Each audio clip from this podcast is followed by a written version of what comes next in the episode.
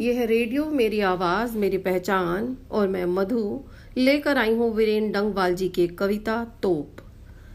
Company बाग के मुहाने पर धर रखी गई है। यह अठारह की तोप।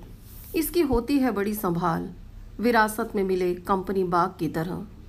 साल में चमकाई जाती है दो बार। सुबह शाम कंपनी बाग में आते हैं बहुत से सैलानी। उन्हें बताती है ये तोप कि मैं बड़ी ज़बर उड़ा दिए थे मैंने अच्छे अच्छे सूरमाओं के धज्जे अपने ज़माने में।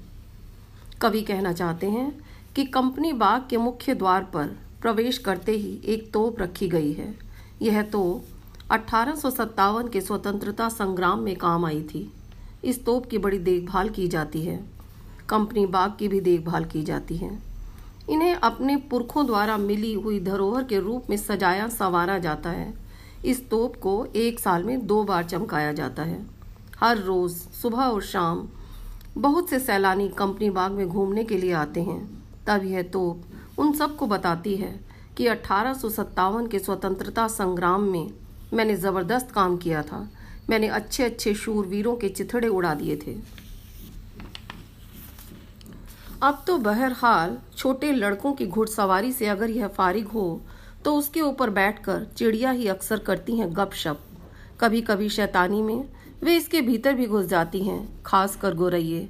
वे बताती हैं कि दरअसल कितनी भी बड़ी हो तो एक दिन तो होना ही है, उसका मुँह बंद।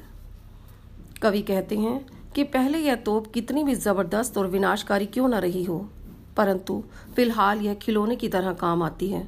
इस पर बैठकर छोटे छोटे बच्चे घुड़सवारी का आनंद लेते हैं। जब बच्चे ना हों तो अक्सर चिड़ियाँ इस पर बैठकर गपशप करती हैं। कभी कभी तो ऐसा होता है कि कुछ पक्षी शरारत करते हुए इस तोप के मुँह में ही घुस जाते हैं, खासकर गोरैये को।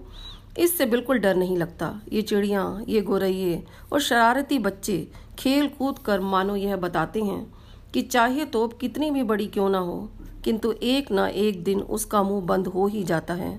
किसी समस्या का हल तोप के पास, विनाश के पास या ध्वन विध्वंस के पास नहीं है।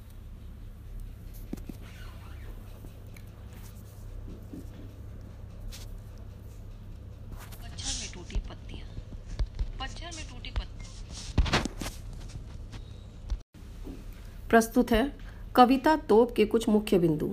विरासत में मिली चीज़ें हमें हमारे पूर्वजों की पूर्व अनुभवों की और पुरानी परंपराओं की याद दिलाती हैं। नई पीढ़ी उनके बारे में जाने उनके अनुभवों से कुछ सीखे और उनकी बनाई हुई श्रेष्ठ परंपराओं का पालन करे। इसी उद्देश्य से विरासत में मिली चीज़ों को संवार संभाल कर रखा जाता है।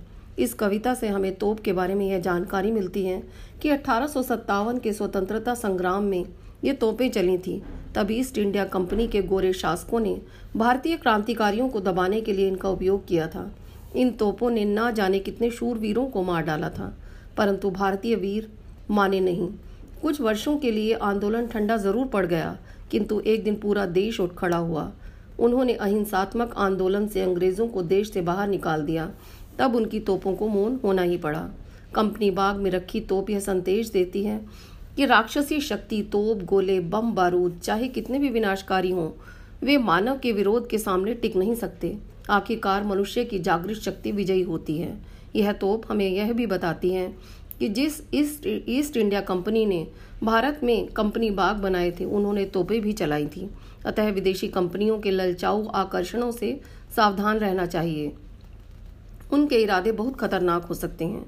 भारत की स्वतंत्रता के दो सबसे बड़े त्यौहार हैं 15 अगस्त और 26 जनवरी। 15 अगस्त को भारत स्वाधीन हुआ था। हमने अंग्रेज़ों को देश से बाहर निकाल दिया था। 26 जनवरी को देश में भारतीय संविधान लागू हुआ था। इन्हीं दोनों अवसरों पर तोप और कंपनी बाग को चमकाया जाता है।